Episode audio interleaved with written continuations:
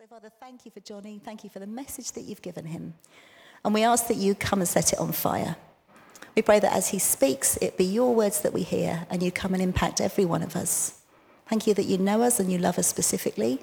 And so we ask for your word for each one of us today. Amen. Amen. Well, morning, everybody. Can we have the first slide? Yeah, brilliant. Clicker still not working? Oh, it is. Wow. Marvels of modern technology. That's brilliant.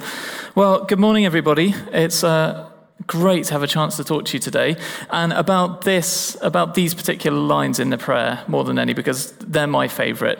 And i think really that they sort of act as keys to unlock the whole of the rest of the prayer. Um, you know all the other concepts that come forward can be seen through these prayers and i find that really exciting. Um, so today we're going to try and answer three questions uh, at least start to answer them. Uh, why did jesus include Hello, Hetty. Why did Jesus include the line, uh, Your kingdom come and your will be done? Uh, what might life and the world look like if we prayed it and saw it happen? And how can this line encourage us, perhaps when our prayers aren't being answered in uh, the way that, that we had expected? I should mention a couple of things before I start. The first one is that this message comes with a bit of a health warning. Praying your kingdom come isn't just passive and is not a safe prayer. It will change your life and it will change the lives of those around you. The second thing to mention is as we dive into looking at this concept of the kingdom of God, we're catching a glimpse of perhaps one of the most transformative ways of reading the Bible and seeing the whole story of the Bible. Um, and as such, there's quite a lot of material on it. Uh, most of the teachers who talk on this topic kind of take four one hour sessions just to kind of cover the basics. So I hope you bought your sandwiches. Uh, no, only kidding. But uh, if you. Oh, ah, yeah. Okay, there we go. Um, if you are interested in digging deeper into this, then I really encourage you to read these books. Um, and they're very accessible. We've got Breakthrough by Derek Morphew and Surprised by Hope by Tom Wright. And I've basically stolen a lot of their stuff for today. So. So, why did Jesus mention the kingdom of God? Well, the kingdom of God is a theme that runs throughout the whole Bible. Exodus, for example, is about God really taking out the gods of the Egyptians, giving them a good whipping, before establishing himself as king over the Israelites in a completely revolutionary way.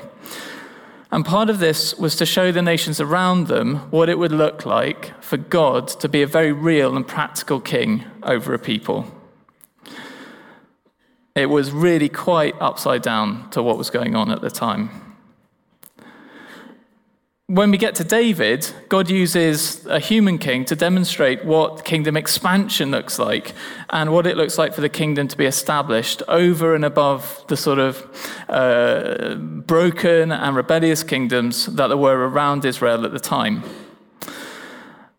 When they get to Solomon, the kingdom is quite well established, and it becomes a demonstration of what the kingdom could be like in terms of our lives. Uh, this, during his reign, there was plenty. There was plenty of everything. There was plenty of crops. The animals reproduced like crazy. Uh, the people reproduced like crazy. And the fame of God spread throughout the world. And people came from all over the world to get wisdom, God's wisdom, through Solomon.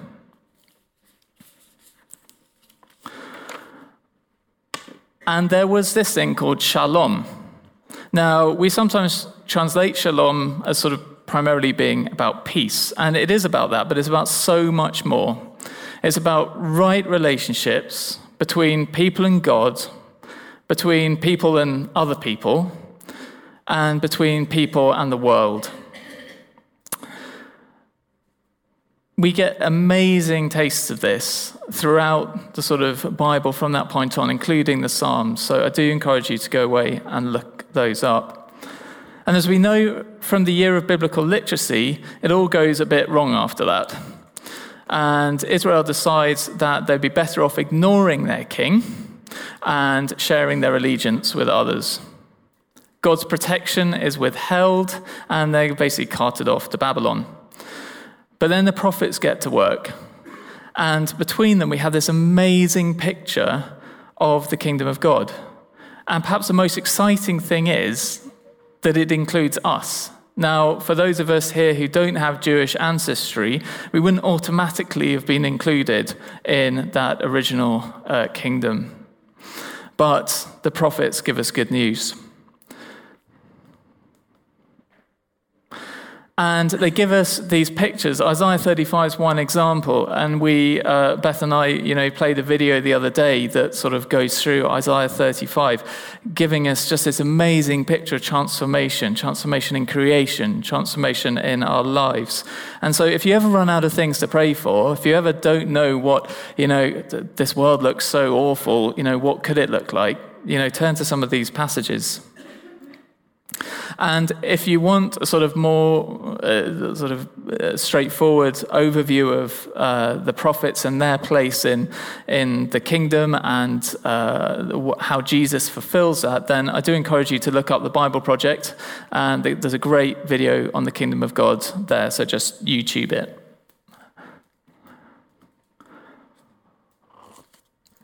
But when Jesus arrives on the scene, uh, he talks more about the kingdom of God or the kingdom of heaven, which are basically the same thing, than almost any other subject. But he does say some pretty confusing things. He told us to pray for the kingdom to come, as we see in this prayer, but then he also, in other places, such as Luke 11, verse 20, he claims that it has already come. So praying for the kingdom to come, but, but he also says it has already come. In other words, the kingdom is now and not yet. He also claimed that the kingdom of God is near and yet far away. In Matthew 10, he's sending out his disciples and he says, And as you go, preach this message the kingdom, uh, heaven's kingdom realm is accessible, it's close enough to touch. You must continually bring healing to lepers and those who are sick, and make it your habit to break off demonic presence from people and raise the dead back to life. And he also said that the kingdom is just about to happen and that it's been delayed. Now, the fact is that when Jesus came to earth and died and rose again, he created a beachhead between the present age and the age to come and that the enemy's days and that the days when death rules are numbered. Now, you guys who are sci fi fans, Doctor Who, and so forth, you're probably way ahead of the rest of us now, and you've got it. Yeah, okay, something happened in the future that affects what's happening now. You know, that's, that's sort of the, the bread and butter of science fiction. But, but for the rest of us, you know, I try and give another picture. And it's not a perfect analogy, but it might help. Um, think a bit. Uh, think about World War II. Uh, when the Allies landed on D-Day, they created a beachhead. And from that moment in the West and from the defeat by the Russians in Stalingrad in the East, the ultimate victory of the Allied powers was pretty much assured. But there were still many battles to be fought, lives to be lost, setbacks and hardships, but there was liberation, liberation of towns and villages, not to mention releasing of prisoners before that final victory. Uh, another analogy, and you have to excuse me, I'm not an, uh, you know, I'm not a hardcore football fan, but perhaps you can imagine at the beginning of the season, a, uh, a team does so well in their first match that they have enough points to win the Premiership. They still got loads more games to play, uh, some of which they will lose. They might lose players. Uh, they'll probably gain a lot of fans, but they'll know that at the end of the season, they're going to win the Premiership. Now, we're told that when, G- that when we follow Jesus, we become part of his kingdom, that the, his kingdom is established in our lives, and that we're called to extend his kingdom. That is the purpose of his, of his coming to earth, to establish his kingdom. But as we'll come on to, the kingdom, it, the, sorry, the world isn't quite there yet. At the last check, creation groans for his coming. Humanity continues to weep, to fight, to hurt one another and the planet. People turn their backs on God and reject his kingdom. As a boy, I always saw the need to brush my teeth as the most obvious and terrible consequence of Adam and Eve eating the fruit. And I really resented them for it. And the wrestling matches I have with my little girl to get her to brush her teeth, it confirms that, you know, we're still not quite there yet. but what might this kingdom be like then? You know, what's the alternative to this pain and suffering? I can imagine the disciples, maybe not if in the moment, a little bit further on, thinking back over Jesus' words and wondering what this picture of the kingdom might be like. They all knew that Old Testament, so I can imagine them picturing amazing descriptions in Isaiah of the good uh, in Isaiah and also the good life of Solomon's reign, and using that picture to spur on their prayers. I don't believe that Jesus ever intended or intends us to reduce the gospel simply to being about going to heaven when we die and taking the most number of people with us.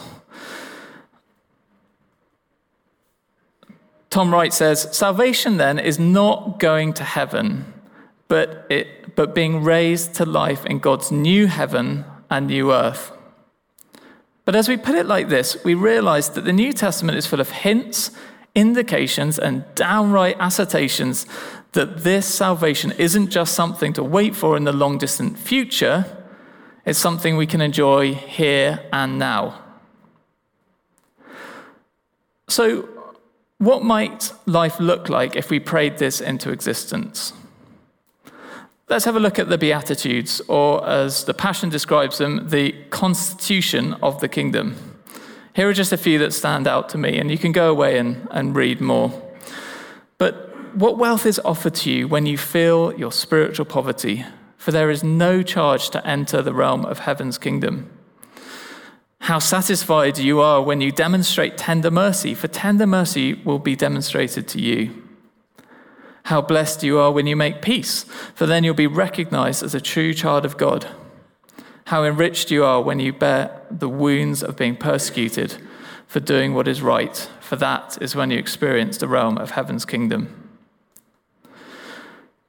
How ecstatic you can be when people insult and perhaps persecute you and speak all kinds of cruel lies about you because of your love for me.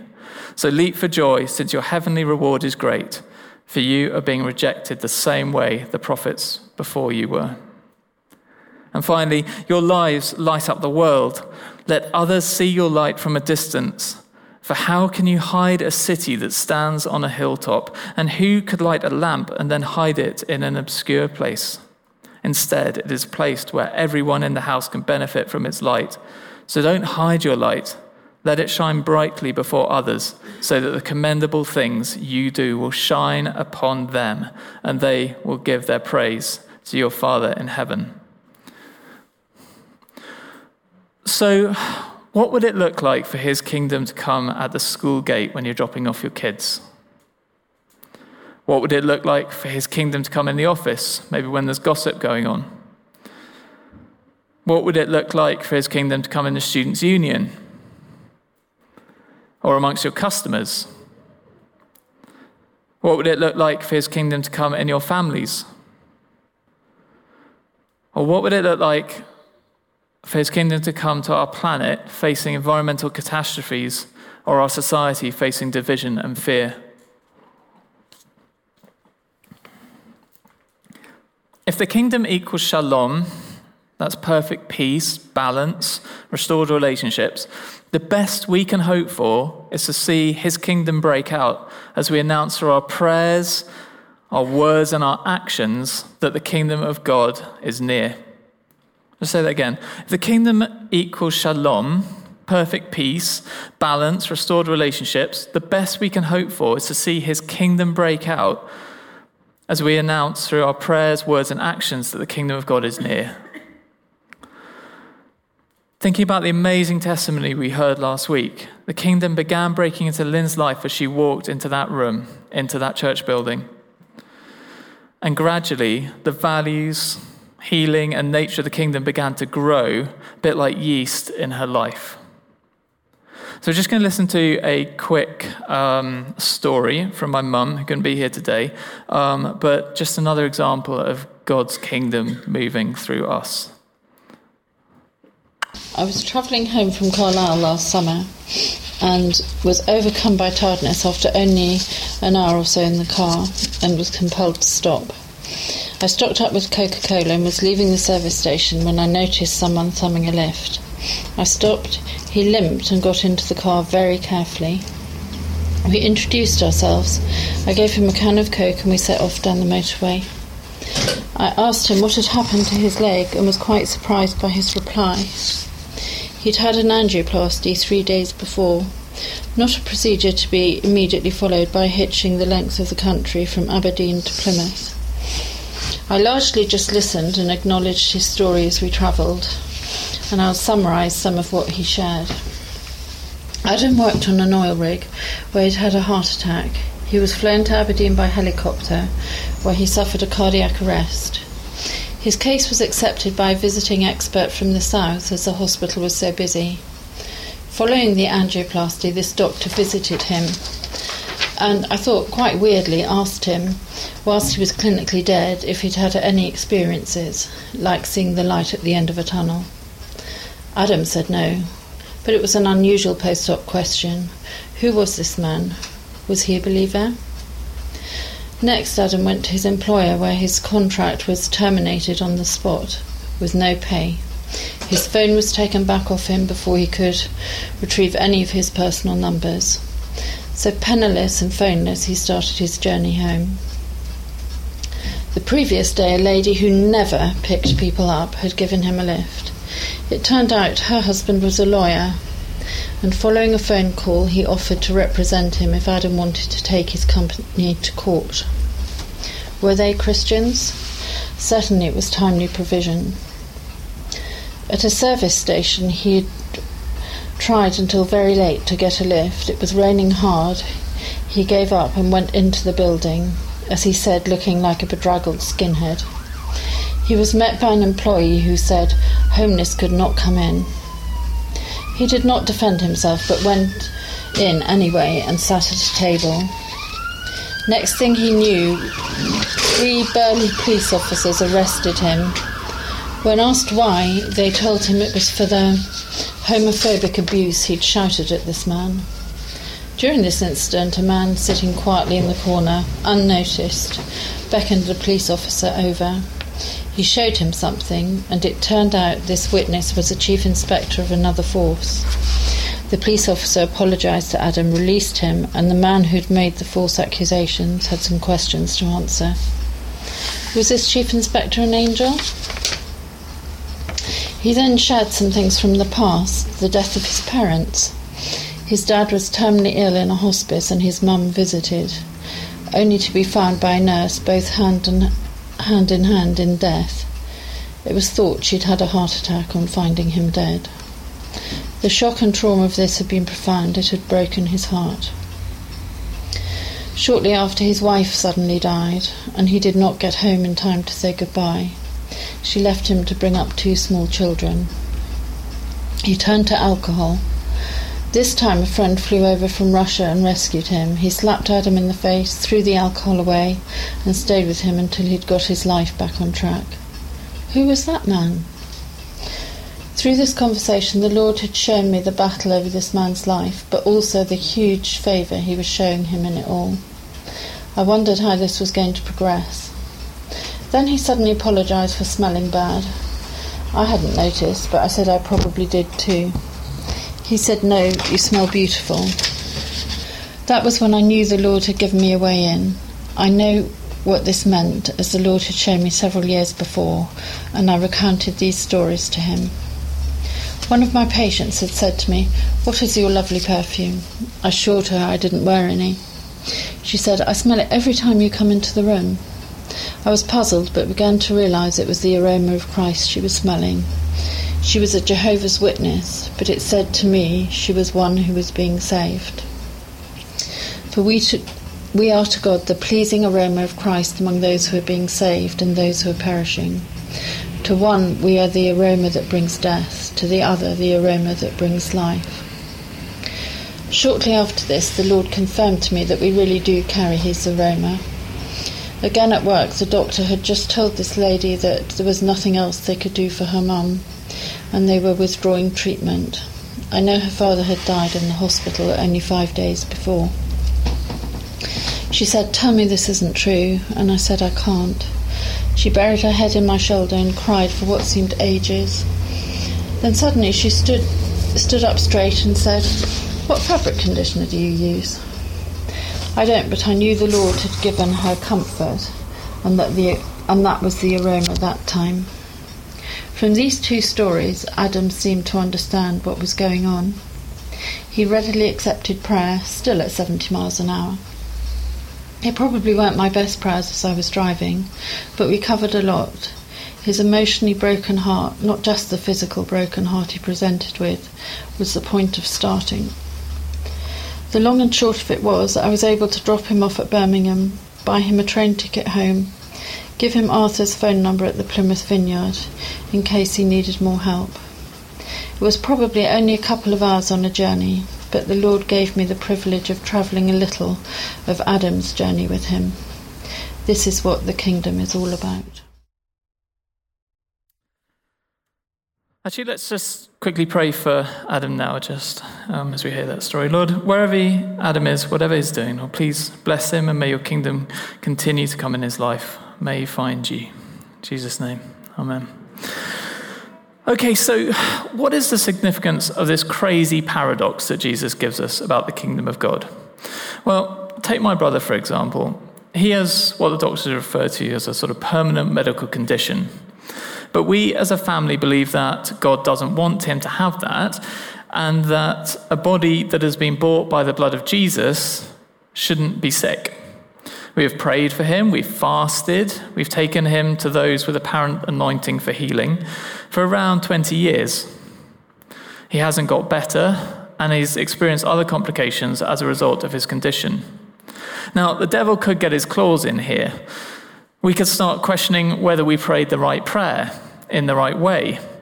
Uh, we could start uh, wondering whether you know we should have used Waitrose best virgin olive oil instead of Aldi vegetable oil when we anointed him, or maybe I've got some secret sin in my life, or maybe he has, or maybe one of us doesn't have enough faith, or maybe it just simply isn't God's will to heal him right now.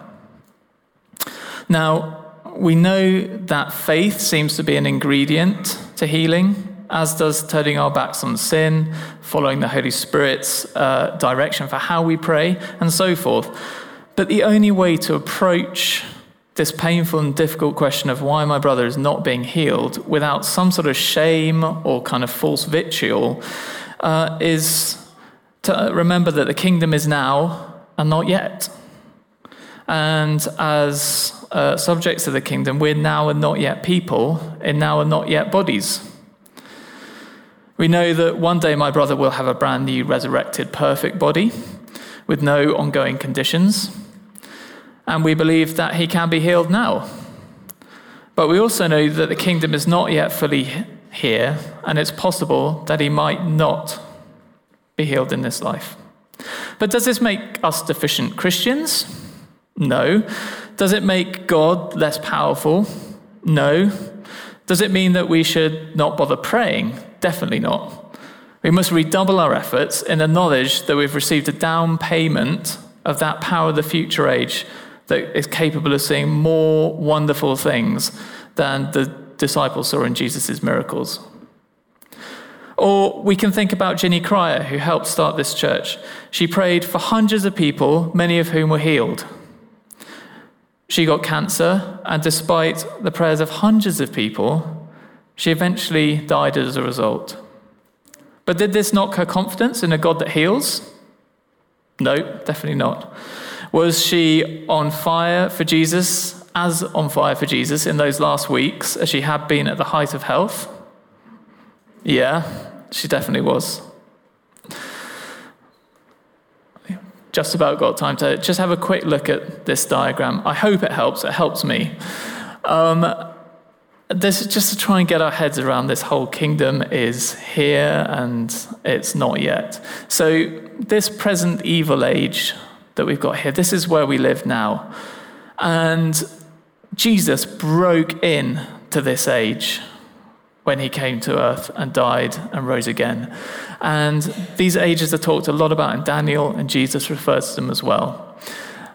And when he came, the kingdom of God started. It was inaugurated, as the theologians like to say.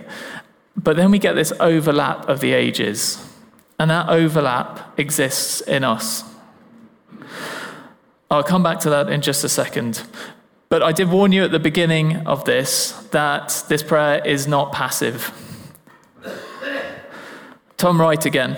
God builds God's kingdom, but God has ordered the world in such a way that his own work within that world would take place not least through one of his creatures in particular, namely the human beings who reflect his image and following the disaster of rebellion and corruption, he has built into the gospel message the fact that through the work of Jesus and the power of the Spirit, he equips humans to help in the work of getting the project back on track.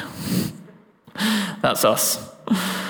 Remember Matthew 10 and that list of awesome things we're called to do? Remember my mum with a hitchhiker? Remember the early church modeling the kingdom abundance that we saw under Solomon in the way they shared their things with each other. This is all part of it. Uh, just go back to. Can we go back to the diagram? Yeah, brilliant. So, finally, we're spiritual warfare looking for a place to happen, as Derek Morphew says. We're this place here I don't know how many of you have seen the new Star Wars film, um, but for those of you who haven't or aren't into Star Wars, just bear with me.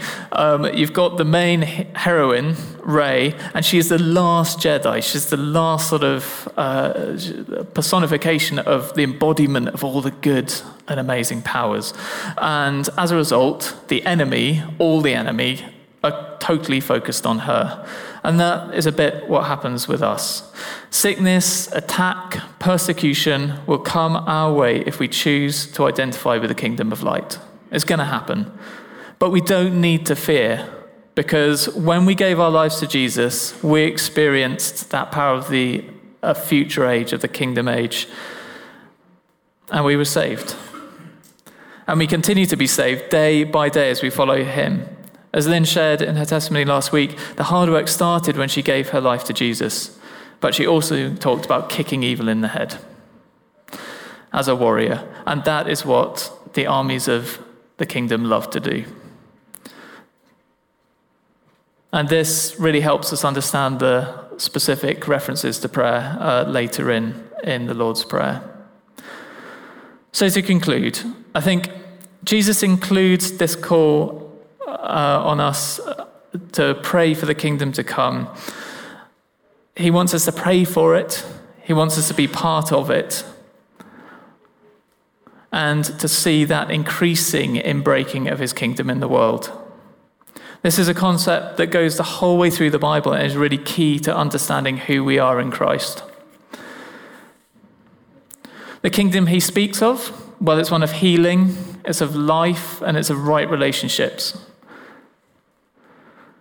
But it is a kingdom that, whilst it has come in Jesus, is still being worked out in the world. And as such, we should pray for more of his kingdom to come in our lives, in our relationships with others, between us and other people, and in the broken world around us. So, as I sort of draw to a close, it'd be really good if we could just spend a couple of minutes, two minutes perhaps, just in quiet allowing the Holy Spirit to bring to mind some situations in your life, in your family, or in your community, or indeed the wider world that need God's kingdom to come. And this isn't to make you feel uncomfortable. Um, I hope uh, it won't. It's nothing magic's going on here. We're just, we're just giving the Holy Spirit an opportunity to bring those things to mind. And then Joe will take over after that, and there'll be an opportunity to um, get further prayer for those things. But if we can just close our eyes, and I'll just pray, and then uh, Joe will close that time. Come, Holy Spirit.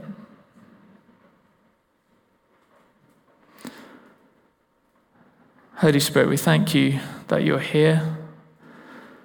You've been so tangible this morning through the worship. And Lord, we ask that you would start to work in our lives now, that you would bring forward to the forefront of our minds things that are on your heart, things that need your kingdom touch, that need an expansion of your kingdom to see change and transformation. So please speak to us now as we pray. Thank you so much, Johnny.